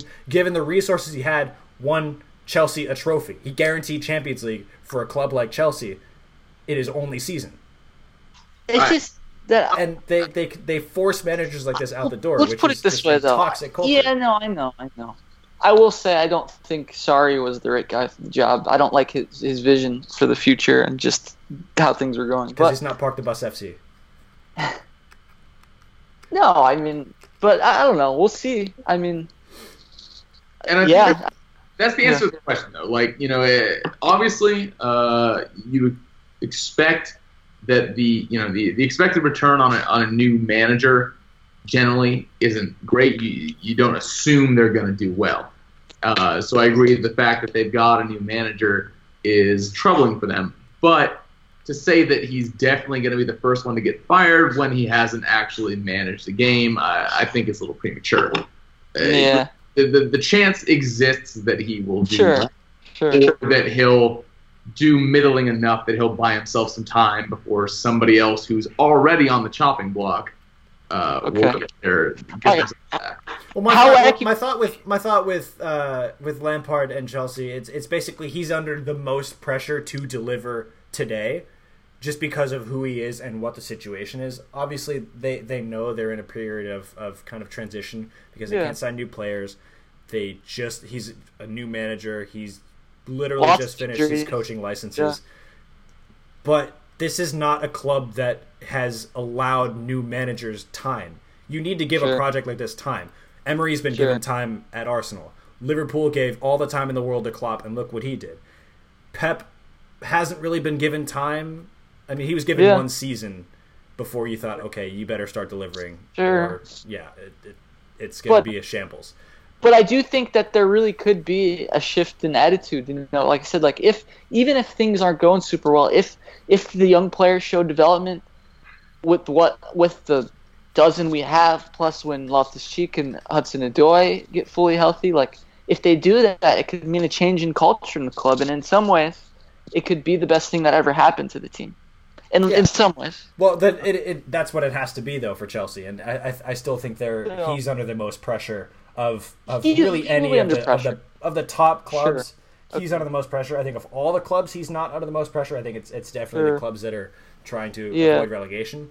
But Yeah. you you've I got think, to I um, think you've got to consider his name is up there. If if there's if there's not sure. a change in what we've seen in the last few years at Chelsea, I think uh, another name. I mean, it could be another like, you know, I think like Dean Smith. If if Aston Villa start to pull a Fulham where they've spent all this money and they they start if they struggle out of the gates, that could be another team that. predictions. Go What's that predictions, Will. for for sack race? For all the above. Just let's start at the top. yeah. Who's gonna Oh, win I got sorry, I, I've got one more to throw in before What was- we, before, before you guys take over. Uh, player player of the year. Um, I think this one's pretty straightforward. It's going to be Kevin De Bruyne. He's he's the ginger Oh, yeah. wonder. Yo, That's he should be on your assist list, bro. He should be on your assist list. No, I think healthy. I, I don't know. I, I just have a feeling he's going to score a lot, but not top of the league, and he's going to assist a lot, but not top of the league. Your takes. I don't know. I just feel I just feel like this is going to be a good year for him, but but not not on the charts. He's Will, let's hear it. Okay. He'll he'll score, but he won't be in like the top five in scoring. He might be like just outside the top five, and he's gonna have a shit ton Yeah. of assists, but he won't be like the top five in assists. He'll be Wow. involved in the most goals and assists, but not on the can top of either. Okay. Not scoring goals. Okay. Wow. I think Anyways, um. uh, I no, think I he's think player of I the year think- this year. Let's let let's let Will. Yeah, Oh, okay. That's- well, that's I, I think Dean Smith's gonna be win the sack race. That's my my prediction. Smith. Villa is going to win the sack race. They're the one team that got promoted that that uh reinforced the most. Well, right, but Fulham did the same thing. Fulham did do the same thing, but did Uh, how- and John Terry takes over as manager. How about that? How about that? John Terry takes over as manager when he gets sacked. Then what happens when he comes to the Trey Lampard and take over at Chelsea? take over his wife as well. Yo, he needs to join our backroom staff. Sure, yeah. oh wow. He's busy shagging the ref. Good take. Good take. Good Shagging take. the ref. He's shagging the ref. Wow. All right. No, that's um. Who's gonna win the league, Will? Yeah, who's gonna win the league? Um, no, I think um. So in terms of top and bottom, I think, I think it'll be Manchester City, Liverpool. Loses by about five, six points, then Tottenham, then Arsenal, then Chelsea, then Man United. A2, Willie. E two. I think that the bottom three Old take. This will be tough. I think the bottom three will be um, Brighton, Norwich, and uh, Crystal Palace. Palace. Ooh. Which I think is, to be honest, I think both Owen and I are giving. That's I think that's a fairly hot take because I, I, I mean, Palace? Yeah. yeah, I, I think so. What makes you say that? Well, they're. I mean, listen, they need um, they need goals. They need goals, and if per- listen, if if, if Wilfried Zaha is in any type of disgruntled mode, that team is in real trouble. Let's just put it that way. Yeah, because you know, uh, you know, Christian Benteke is not going to save them. Yeah. Sure, and they lost. I mean, they lost. Uh, you know, McCarthy. That's. I mean, that's not that big a deal, I guess. I'll But- with you, though. Yeah. Go- No, Go ahead. no I. Um. So yeah, no, I, I think. Yeah, who do you who do you guys think will get relegated? We'll get to that. This is your turn, man. Okay. It's your time to shine. Okay, sure. Um, no, and you know, like, so, um, what was I saying? Oh yeah, no, I mean, Brighton. No, I think Brighton. You know, looking at them. Here's what I'll say. Here's my here's my bold prediction. Um, I do think that West Ham, out of all the teams that are going to challenge for the sixth spot, I think that West Ham is going to make it extremely close with Manchester United. They're the team I really like. You're gonna say you thought West Ham was gonna get relegated. Spicy And I was take. gonna say, No, no, no, no, not really good. What Not a- really good. I, thought they were- I think they're the team. I, I think like it'll be within a few points that they'll make it to sixth place. Whoa. They've got a very talented team, and the way they started to come together, you know, under Pellegrini, and like if if Haller can, they they have everything, but if Haller if Haller can, you know, score goals. You know him and Yarmolenko and Felipe Anderson, like they- they've got a really solid team. Ew. Six over United, you said? Uh, Sick. I, I think that you know what? Okay, bold take. West Ham finishes sixth. How about that? Over. Manchester. Mm. Mm, that's a that's a Like- spicy I- one. I know they didn't have a great they didn't have a great defensive record. I think they were like 12th in goals conceded or something like that. But they have enough talent on that team to Okay. really do well. Yeah. And here's my other prediction. I mean, it's not the most worst prediction, but Leicester City will win the FA Cup. That's Wow. my Leicester City. bold is take. Our awesome team. Oh. Yeah. Okay. Me Vardy having a party. The Vardy party has never stopped. Still All going. right. Let it rip. Yeah. No, that's I me of the questions again. All right. Who's who's What your does- top six? What in order? Who's getting relegated? Who's your top scorer? Who's gonna get sacked? Who's player of the year? Okay. Uh, top six. Uh, I'm gonna go Liverpool, Wow.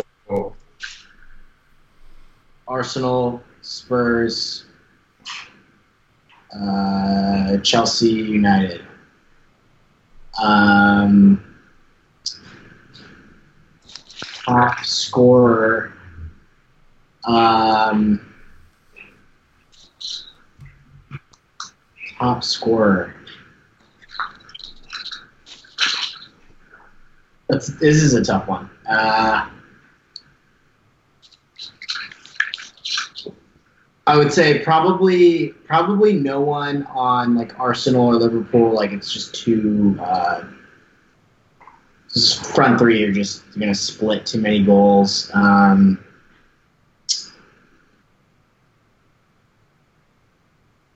Can- Andy Carroll. can see, like, Aguero getting it again. Um, hate to say it, but can also Nope. see fucking nope, Kane nope, getting nope, it again. nope. Uh, Yep. hate to say it. Um, tough one. But uh, you know what? I'll just go with it. Uh, fuck, fuck all of what I just said. Aubameyang. there you go. That's what I was. Well, well, he was what? Wasn't he? I mean, how many did he score last season? I mean, twenty-two. He was, Amazing. He was tied for Wow. the Golden Boot. Yeah, Golden Boot. Yeah. Yeah. So there you go. Oh, with I mean, he. Happy Yeah. outside, giving him service.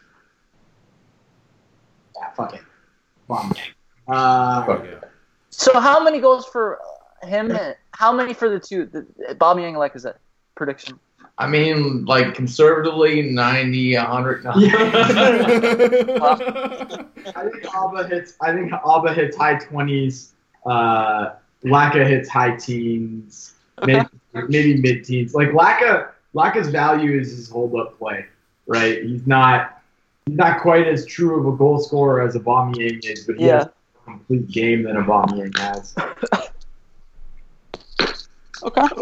yeah. Um, relegation. Um, honestly, Brighton is just a sorry ass club. Like, Dude, you're gonna say that right before we go hang out with my dad, dude?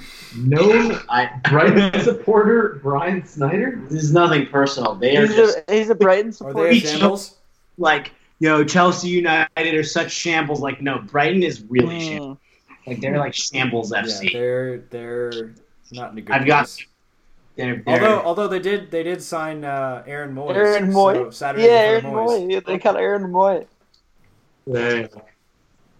you know, I'm not sure he can unshamble them, but that that sure is an upgrade.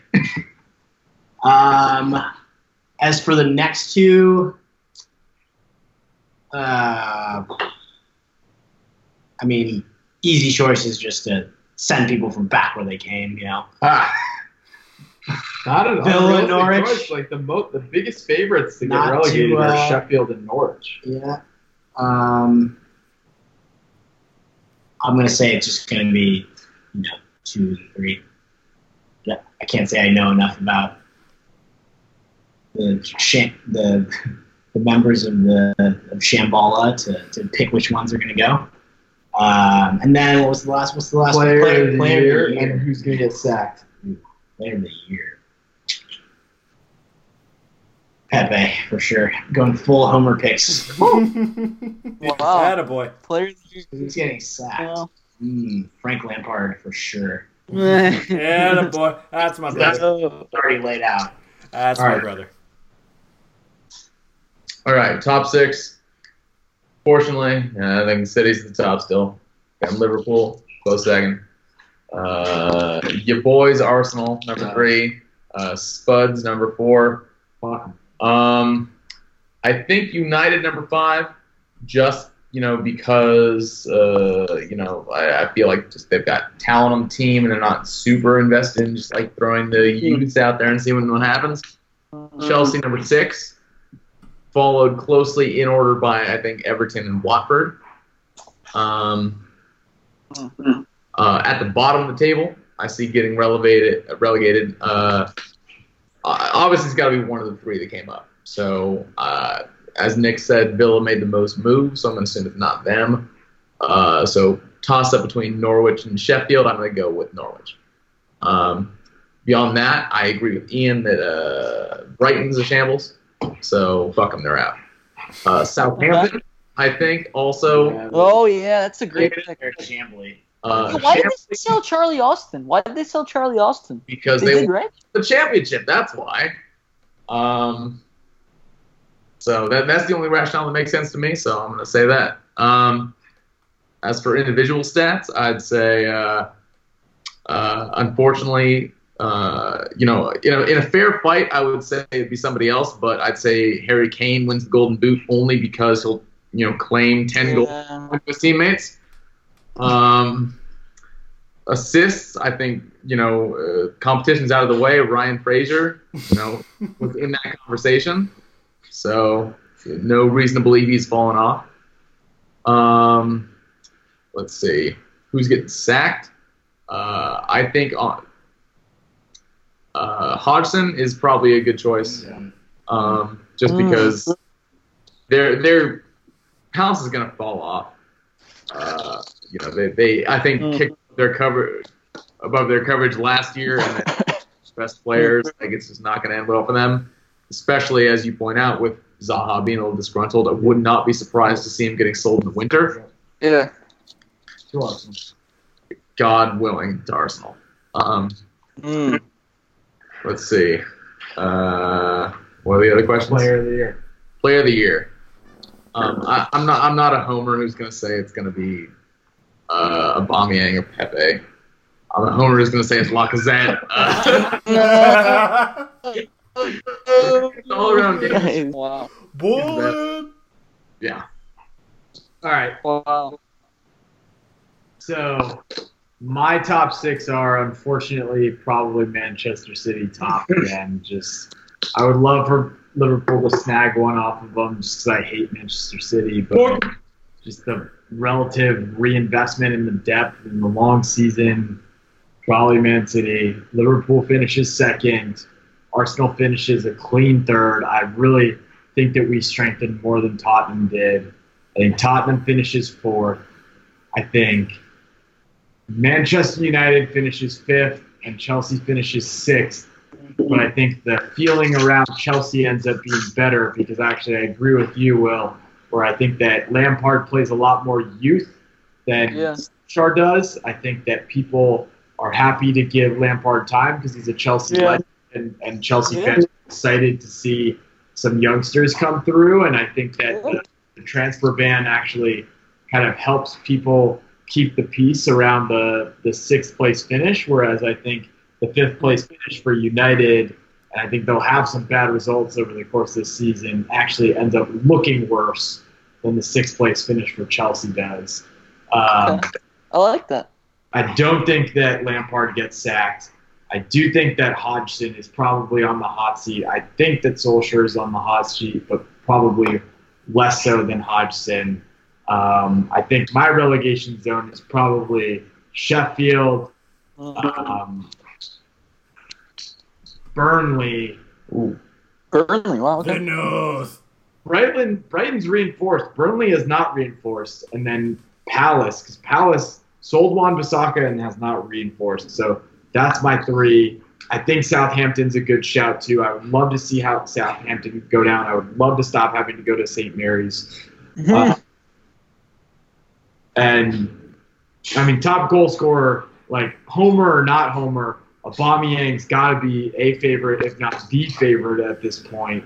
Um, the guy's a monster. He's going to score a ton. I think Aguero will have another good season. I think Salah will have a good season. I don't think Mane will be quite as high as last season, but I think he'll be just as quality of a player overall as he has been. Um, but I do think Aubameyang will, will take it home, and I think that because he will be substantial, because this time he will have separated himself from the pack a bit more, he'll win Player of the Season as well. Um, and then, you know what? I, I had this take last year. It did not pan off, pan out. Okay. This this time I'm going to double down on it because if this guy does not show up this season, there's no excuses left. Mesut Ozil is going to Whoa. fucking put up the assists Whoa. like like he did Wow. Okay. Back in the back in the olden days. Um, 2015, Exactly, exactly. My pappy told me these days. Is he gonna start? Is he gonna start for the team? I think he'll get some game time. and- and Should he start? he will get game time. There's no doubt about it. And if he will seize that opportunity, he will continue to get game time. So I, it's not like he's not going to get a chance this season. It's a matter of whether or not he takes that chance. And we have a true winger that likes to run behind in Pepe. You've got a real finisher in Aubameyang, and you've got a guy with great link-up play in Lacazette. You've got no excuses left. and you got Ceballos feeding you the ball all season. Yes. Gotta show up. Goddamn right? Christmas every goddamn weekend. Exactly, and so you know what? This I'm doubling down on my take on Ozil, and, and this is going to be the season where he comes in hot. And so, I like it. um, Well, I I think that those are, you know, five out of ten, five out of ten spice, five out of ten reasonability. You know, take it how you want it, but uh, I think uh, I think your boy Lampard is safe for now, well, and I think that Arsenal. yeah. I'm very excited hope so. Arsenal season. Here, here. So, uh, so Brighton, you said Brighton got some new pieces. Yeah, I mean Brighton. Brighton has reinforced more than most of the rest of the top half have. Well, Obviously, they brought in Mooy. They brought in a couple players that I'm less familiar with, but they have actual price tags and are actual players, as opposed to Burnley and Crystal Palace, who are bringing in players at three million dollars, worth cap yeah. their Premier League sides, right? How Burnley is Yeah. Created for years, goddamn. Um, Yeah. I don't know. I mean, you know, I, I don't listen. I, I can't say I know the newly promoted teams that well, but it does seem like Sheffield's got some talent on that team. Seems like most people pick to go down, but there's some. They all I have think they score a lot of goals. They score a lot of goals. how well that talent is spread out and whether or not they reinforce with real like Premier League experience, right? It's just like a different quality of Okay. league. guys, guys, Also, guys, oh, sorry. No, no. I was gonna say no, no. My bad. My bad. Go ahead. Go ahead. I did cut you off. I'm sorry. guys look more quality against uh, championship talent than they do against. Remember how good Sessegnon looked? Sure. Sure. But how about uh no, that's that's very true. You're right. It's a difference. But how about uh they got Jagielka. Hey, that could actually be a really good signing. Yeah, Jagielka was good in certain spots last year. Let's not Scored call- against us. Remember Yeah. that? Oh, I No cannot forget goal that. scored, But, No uh, Jagielka. You know, Uh, came in at a but, but Gary Gary Cahill signed for Crystal Palace. Do you think that that's going to save Crystal Palace? Yeah, maybe. That leadership He experience. brought he brought out some Gary leadership. Cahill is going to save Crystal Palace. You Palace. have to say. You like have to be damn worried about David Luiz joining Arsenal. Well, how Shambolic do you Palace. feel? Okay, how do you honestly feel about David Luiz, man? Because listen, if Unai Emery has a good relationship with them from his PSG days, that could work. But he's the most polarizing player, man. He's the most polarizing player. Good luck. Good luck as a fan. I think it's absolutely. I think it's absolutely simple. He is a slightly less mistake-prone defender than Mustafi, and he's damn better with the ball at his feet. So he's an improvement over True. what we have right now with Holding injured, and he is going to be nasty when he's got Pepe and Auba running in behind. Uh, all and all of that is true, but you boil it down to the very bare minimum. Squad player, eight million pounds. Yeah. Well, don't rub it in. Eight million pounds. Out of. And he signed an extension in May. He signed an extension in May, and you sold him to us for eight million pounds. Everything else is gravy. And to top it off, we can employ top, top quality bait and switch tactics Mm. with Guendouzi. Yeah, yeah. it's like when that. It's like when Andre Marriner sent off Kieran Gibbs instead of Oxlade. Yes. we can do that again with Gwen Exactly. And David Luiz. Guendouzi said, like, gets a second yellow. Luiz comes up and says, "No, the first one was me. Don't send him off." Ironic And the ref's, is and the ref's exact- just like, oh shit, you're right. no, except oh, Yeah. Marriner Yeah. said wrong and sent Gibbs off anyway. Andre Marriner. Oh, Similar. I'm not looking forward to another season of him. Well, better than Yeah. Howard. I'm telling me. I'm tell- Oh. Anyways, oh, boys. Oh man. Look, look, Owen. Before we move on, I, I since we're on the topic of sacking managers, I just want to say that can we all drink to the fact that Mourinho got sacked? Hey, that was Here, our problem. here, here. The, best- Oh. Here, here. Like, uh, the most obvious Um, prediction, but it was the best one. it was just glorious. yeah. What's that? Oh, I, I will. I went to my room because I, I don't want to, my room. Yeah. to, like Drinking water. Owen, you cannot cheers with water. That's bad luck. Yeah. Now Mourinho's gonna get rehired. The last time I shake. Better. Oh, look at them! Look at them! They look Them so boys. good. Them boys. Whedon boys. We them boys. Especially- boys. We not them boys. Especially, Oh uh, yeah. Oh god, look at that guy in the bottom right slash left. from Ugh. Slash left. God, he looks so happy to not be in blue anymore. Shambhala. wow. Bro, I can't wait. But I think- okay, I, yo, I can't wait. Like, Ole Gunnar Solskjaer was doing all these like, you know, he was having Sir Alex, like he was having all the old toasts. Like, I can't wait till like our our backroom staff just cheers like all the Chelsea greats, bro. He's bringing, he's uniting the, uh he's uniting the team, the yeah, club. The, the 21st century Chelsea Football Club, the only history you'll ever have. Mhm. And the, the, the Yeah. and the Giants. And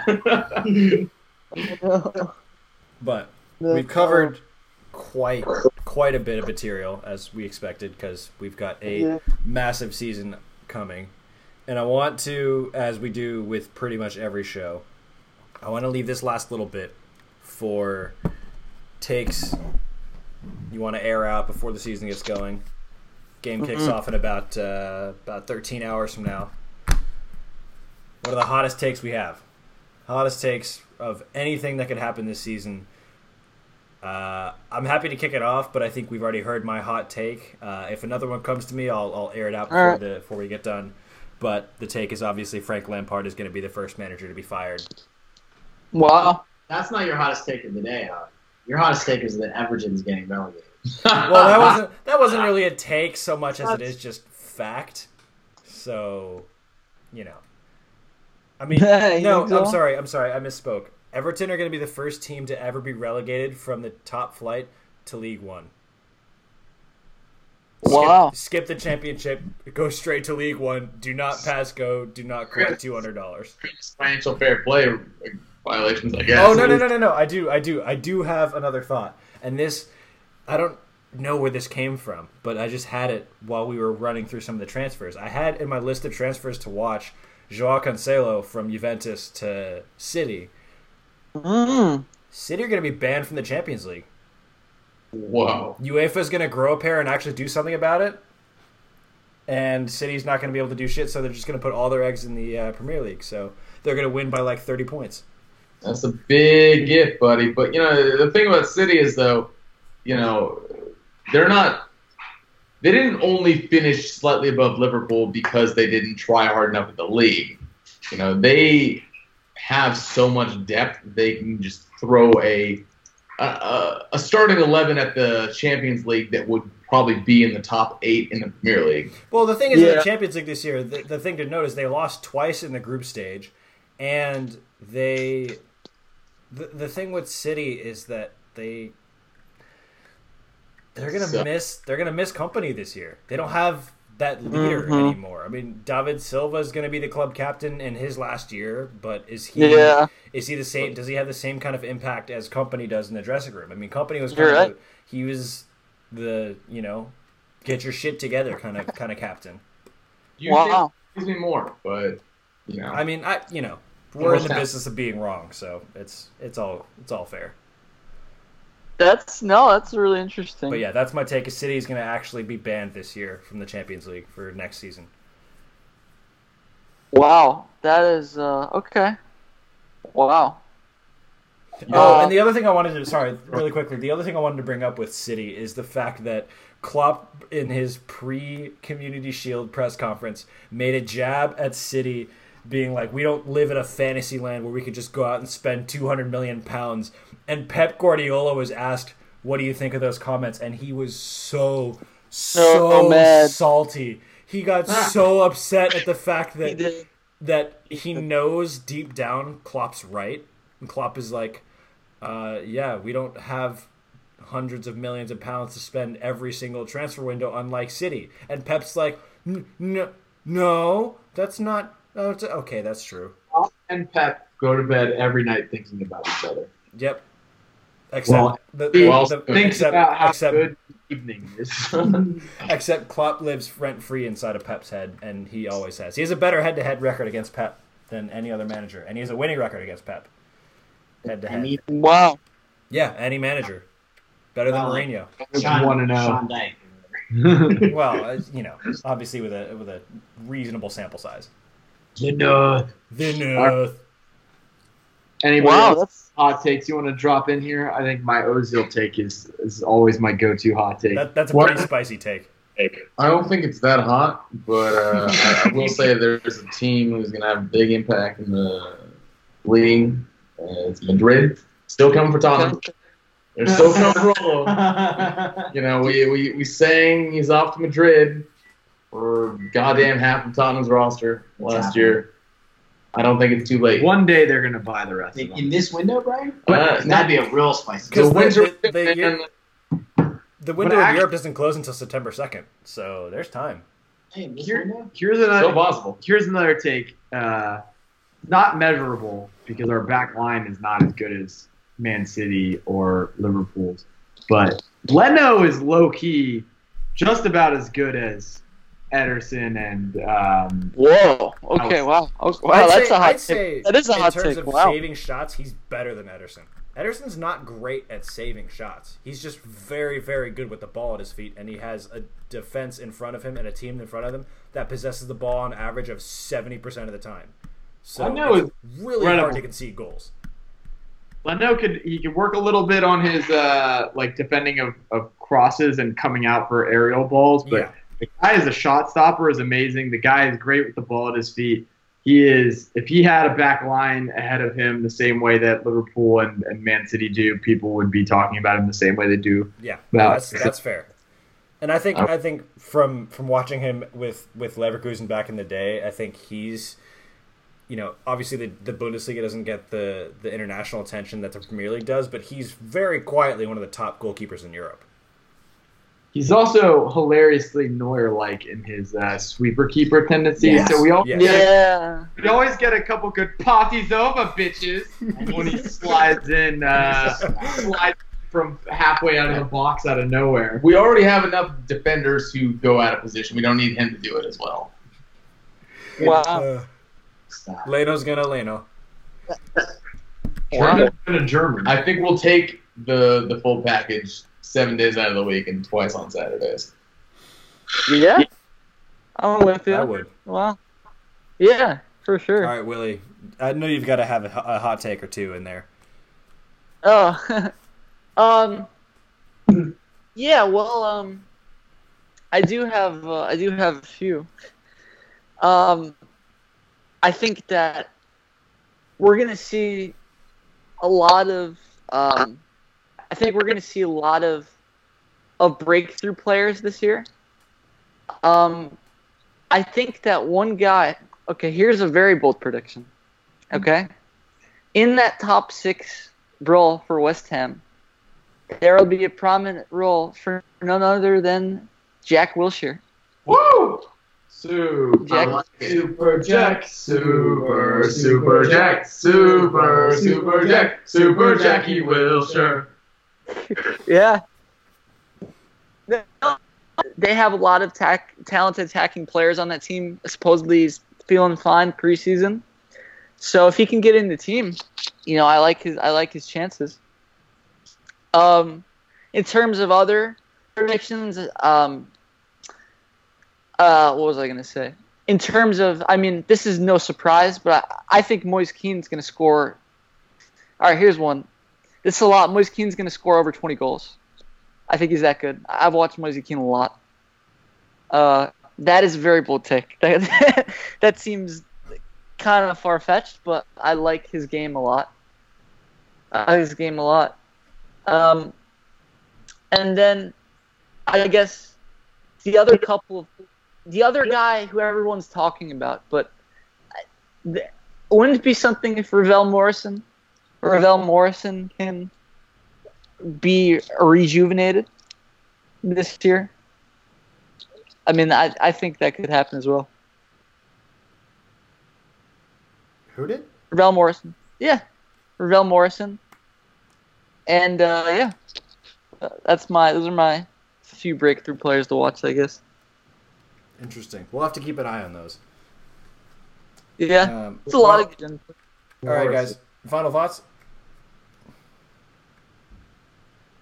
Well, final thoughts. I would have to say that you know, looking at the entire transfer window and how much teams like Arsenal and City and some of the B plus tier guys have, and how much uh, some teams have just not met that very high standard. I would just say that in the immortal words of Wojciech Szczesny, it's again.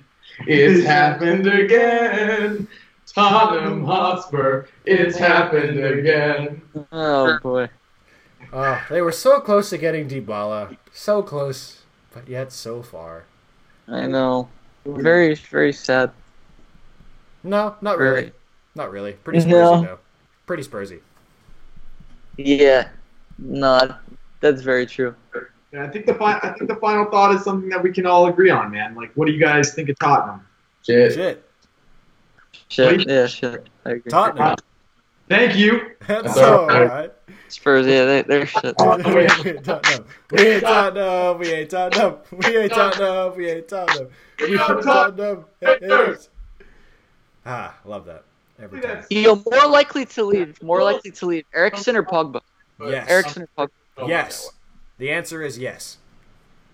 Both of them. Yes, they're both Okay. gone to Madrid.